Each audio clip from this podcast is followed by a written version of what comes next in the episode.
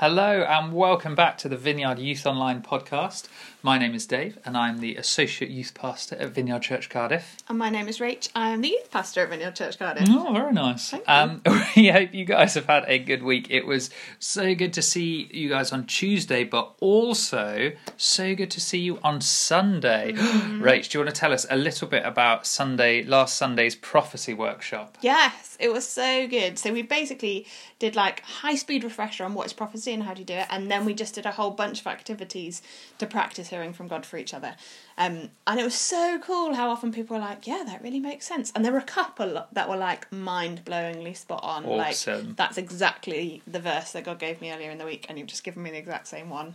Um, so it was super encouraging. Well done to all of you who gave it a go and stepped out of your comfort zone and came and practiced hearing from God because it was well worth it. That is incredible. Oh, nice one. Um, and so, as always, um, we will start with highlights of the week. What has been your highlight of the week? I'm going to preempt a highlight of the week. Oh, that is bold. and in doing so, admit that this obviously isn't live on Sunday. um, my preemptive highlight of the week is the the latter half of the week that you've just had um, was the Vineyard National Gathering. But I'm I am pre Vineyard National Gathering. We're going across time, and um, I am expecting it to be epic because we.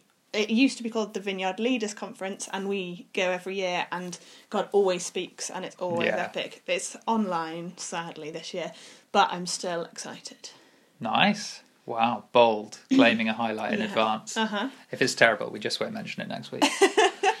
um, my highlight. Oh, that's such a spiritual one.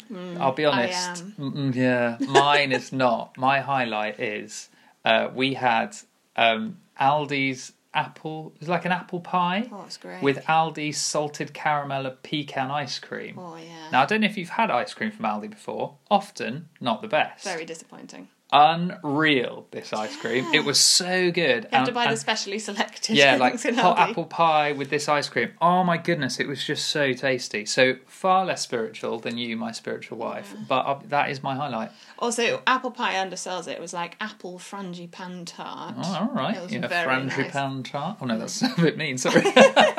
it was yeah, delicious, was um, and we would love to hear what you guys have been up to. So drop us a text with your highlights of the week as well um, to the youth phone 07471 218 219. And if you aren't in a small group and want to join us on Tuesdays, text the same Yes. number and say, "Yo, I want to be in a small group, homie."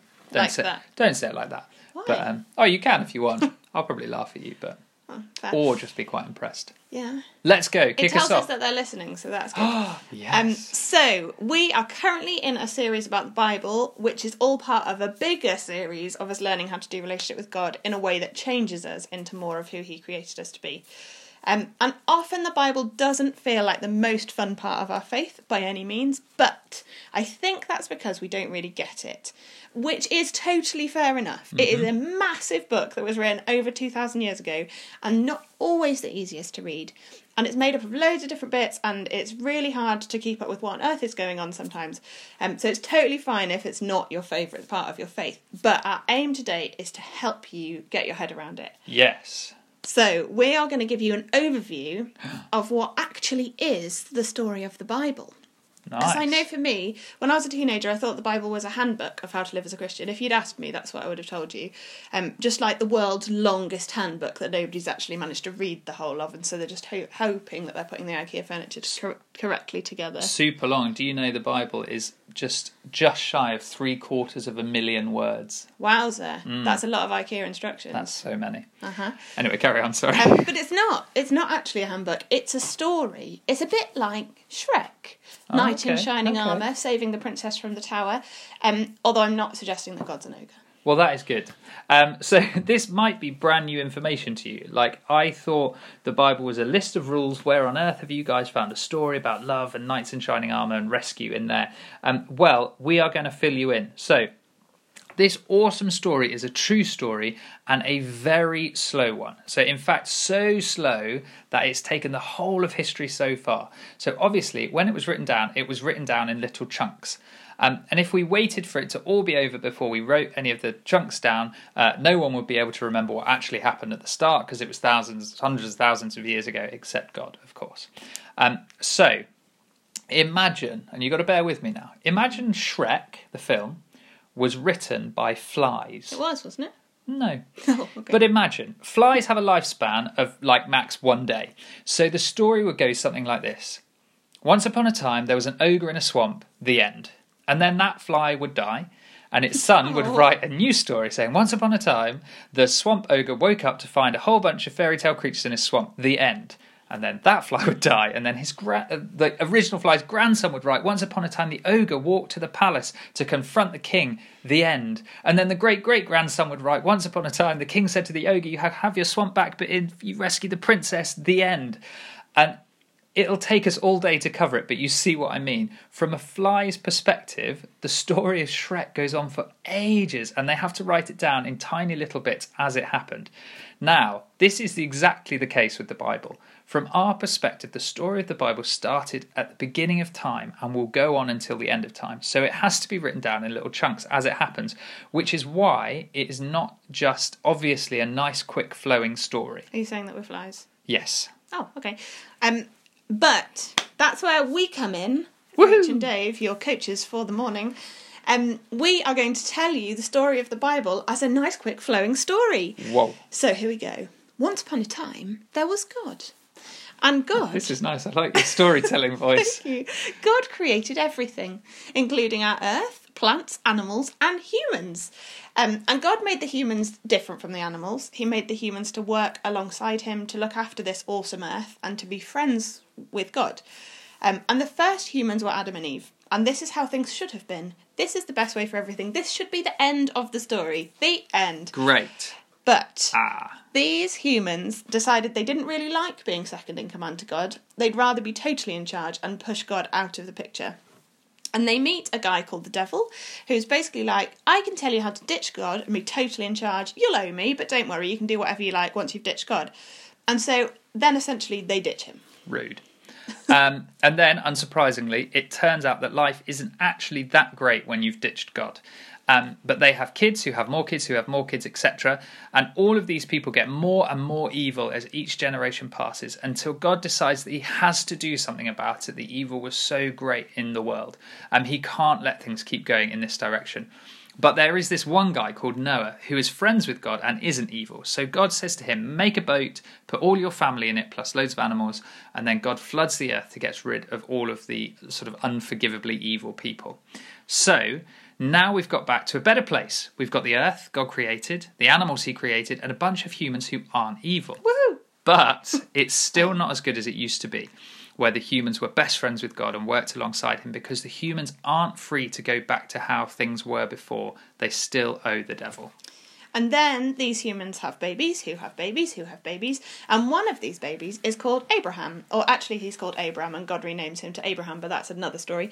Um, and although things aren't perfect, Abraham is good friends with God, and God makes him a promise and says, "I'm going to bless you and your family, and you'll be huge." Not Abraham, his family, and really important. You're going to be really fat, um, and this is impossible. Because Abraham's wife can't have kids, but God is God and he does a miracle Shazam! and she has baby. Woo. And Abraham's son is called Isaac, and then Isaac has baby, and one of his sons is called Jacob, and then Jacob has babies, and he has twelve sons, including Joseph with his Technicolor dream coat. Um, and throughout all of these generations, they're not perfect, but they're all friends with God. Yes, and so Joseph's story of being friends with God is pretty cool. His brothers try to kill him, end up selling him into slavery to a country called Egypt. But God still loves this family, even though things aren't how they used to be, and uses this huge mess to make Joseph one of the most powerful men in Egypt, which means the whole family get to move to Egypt and everything goes really well for them. But then stuff starts to go wrong again. The Egyptians feel threatened by this family because stuff is going so well for them, and they make them slaves. And this family end up stuck in slavery in Egypt for 400 years. But because God is still with them and he still loves them, he says, Don't worry, I will get you out of there.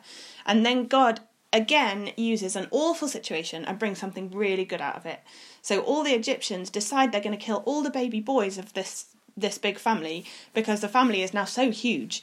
Um, but there's one woman who manages to save her baby by putting him in a basket in the river, and this kid is called Moses. Oh, Moses, what's that? And mostly Moses is a good guy, but he makes a bunch of mistakes, as we all do. But as seems to be God's style, God uses Moses' mistakes and eventually leads him to be the guy who manages to get this whole family out of Egypt and into freedom. Yes, but it's obviously not that straightforward because it never is with people. God has led them out of Egypt into the desert where he stops to chat to Moses about the plan and what stuff is going to be like now that they are free. But this family, this nation of people, they don't like not being in control. They don't like letting God be in charge. So just like Adam and Eve, they decide to try ditching God and taking charge. And so God lets them do their own thing and wander around lost in the desert for 40 years until they decide to trust him again. Now, by this point, Moses has died and a guy called Joshua has taken his place. And God uses Joshua to lead them to a country where they can settle in and call their own. Yes. And then there's basically loads of generations of this family, this nation, because they're now massive. And they have lots of different leaders over time. Some are good, some are bad. Sometimes things are going well, sometimes not so much.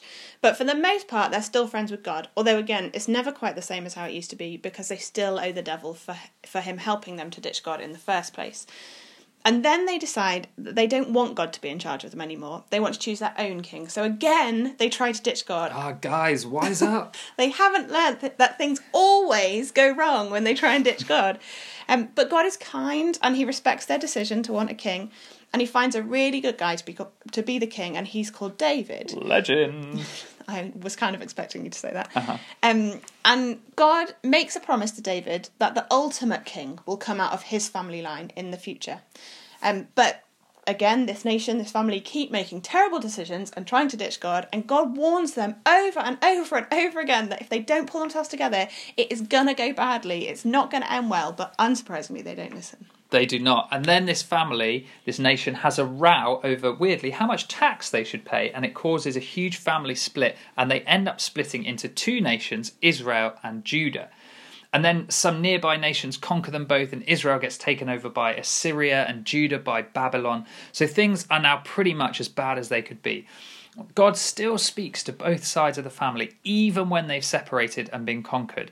And He keeps saying to them over and over again, I love you, I will save you, I will come and rescue you. He is constantly helping them out of the mess that they have created for themselves. And then there is a really long time where it seems like God isn't actually doing anything. 400 years to be precise, That is which is a really long time. And then the rescue plan kicks in. And we have seen over and over again that this family get themselves in a mess because they prefer to do this, this all of this stuff their own way. And then God finds a really good human to use to help them out of trouble, but it never lasts very long. They keep forgetting and they keep making the same mistakes. They keep trying to ditch God. So this time, God goes all in and he makes himself into a human called Jesus. And he comes and he physically hangs out with these people and reminds them what he is like and that he loves them and that he has great plans for them. Um, but they're still in this situation where it can never be as good as it used to be because they still owe the devil, and the devil won't let them work alongside God and be best friends with him like that they used to be. But God loves the human so much that he basically says to the devil, "Let them be free, so they don't owe you anymore, and you can kill me. I'll have, I'll, I'll pay the debt, and you'll still get what you want. They won't be able to hang out with me because I'll be dead, but they won't owe you anything. They'll have their freedom. This is the ultimate knight in shining armor story, like sacrificing himself to save the person he loves, the people that he loves, and so God, as Jesus, gets killed." And it seems like a tragic love story, but the devil has massively underestimated how powerful God is. Death cannot hold him down. So Jesus comes back to life, and it's the ultimate victory because all the humans are free and God is alive, and now they can go back to working together and being best friends. Um, and so That was such a feeble So woohoo. my voice kind of broke. Hallelujah! Mm. And so God says to them, Go and tell everyone it's done. Tell them I've had the victory. You can be free. You can hang out with me again. And so they start telling people and gathering people together to hang out with God. And that's the church. That's how the church started. And God says to them, One day, once we've gathered everybody, this world will end because there's still a lot of bad stuff going on in it. And I'll create a new world for us to all live in together where the bad stuff will be gone and things can be fully how they should have been in the first place if we'd ended where we said we should have ended. And that's it. That's the amazing story of the Bible. And we basically live just before the end of the story. So God has died for our freedom. We no longer owe the devil anything. And we can work alongside God. We can be best friends with him. And we're just waiting for this new world to come where all of the bad stuff will be over for good. Wowzers. Yes. That was good. Mm-hmm. Now, I don't know what you guys think of that story. When you look at your Bible, that epic story of love and sacrifice is maybe not what you think of, but hopefully it's made you think it might be worth reading a bit of it. So, Rach, where do we even start when we read the Bible? So, although we've told you the story from start to finish, I wouldn't recommend starting at the beginning. Don't sing the song Let's Start at the Very Beginning because it's not a very good place to start. I know. Start at the very beginning. What song? Let's start at the very beginning. No? Oh, Sound of Music? Just me? No, okay. You're so sweet, Thanks. It was my favourite film as a kid. you loser. I know. Um, as we said, the Bible is like Shrek written by flies. So you can imagine fly number one writing you an epically long story about exactly what the swamp was like, what Shrek's day to day activities were like, the exact shade of greeny brown that made up the mud, how far was it from Shrek's front door to the toilet. And before That is Shrek. such a good description of what the early, like some of the early Bible is like. It's like, uh huh. I don't care. Thanks for the detail. No, we do Oh, we do care, we do care. before Shrek ever heads off on his adventure, you've given up reading because you're totally lost in the random details, which we do care about, but we do get lost in. Yes. Um, and you can't remember what the point was in the first place. The Bible can feel a bit like that. And I'm not saying don't read the whole Bible. I'm currently doing the Bible in a year, which means I'm essentially reading from start to finish the story of Shrek written by flies. Um, but if you've never read your Bible before at all, this isn't where I'd recommend you start. Yes, the most epic bit of the story is obviously the bit where God decides to give up his own life to save the humans and then rises from the dead. So that is potentially a pretty epic and great place to start. It's like watching the trailer for a great film. Um, and you'll get to know a lot about what God is like because he's literally walking around as a human, as Jesus, chatting to people. You'll get to see the best bits of knight in shining armour action from the whole story. So, where in the Bible actually is that? It is in the Gospels Matthew, Mark, Luke, and John. And they all tell uh, sort of essentially the same bit of the story from four people's different perspectives because it's so epic it got written down a lot of times. And Mark is the shortest version of this story, so it's quite easy to read. So, reading the book of Mark might be the best place for you to start. Yeah. Did you mean that to rhyme? No. Ah, that's awesome. Thank you. I'm a poet and I didn't know it. Um, the Sorry. The other way to start with the Bible is basically to say, now I know the overarching story of what's in there, I'd really like to know what it tells me about what God's like, or what it tells me about how I should live my life, or what it says about what God thinks of me. And now, if there had been no other Christians before you, you would now have to read the entire Bible to find the answer to those questions. But you're in luck. You're not the first. And other people have done the hard work for you. There are tons and tons of devotionals and Bible reading plans out there where basically someone has asked a question like, What does God think about me? and then found all of the helpful bits in the Bible and put them together for you.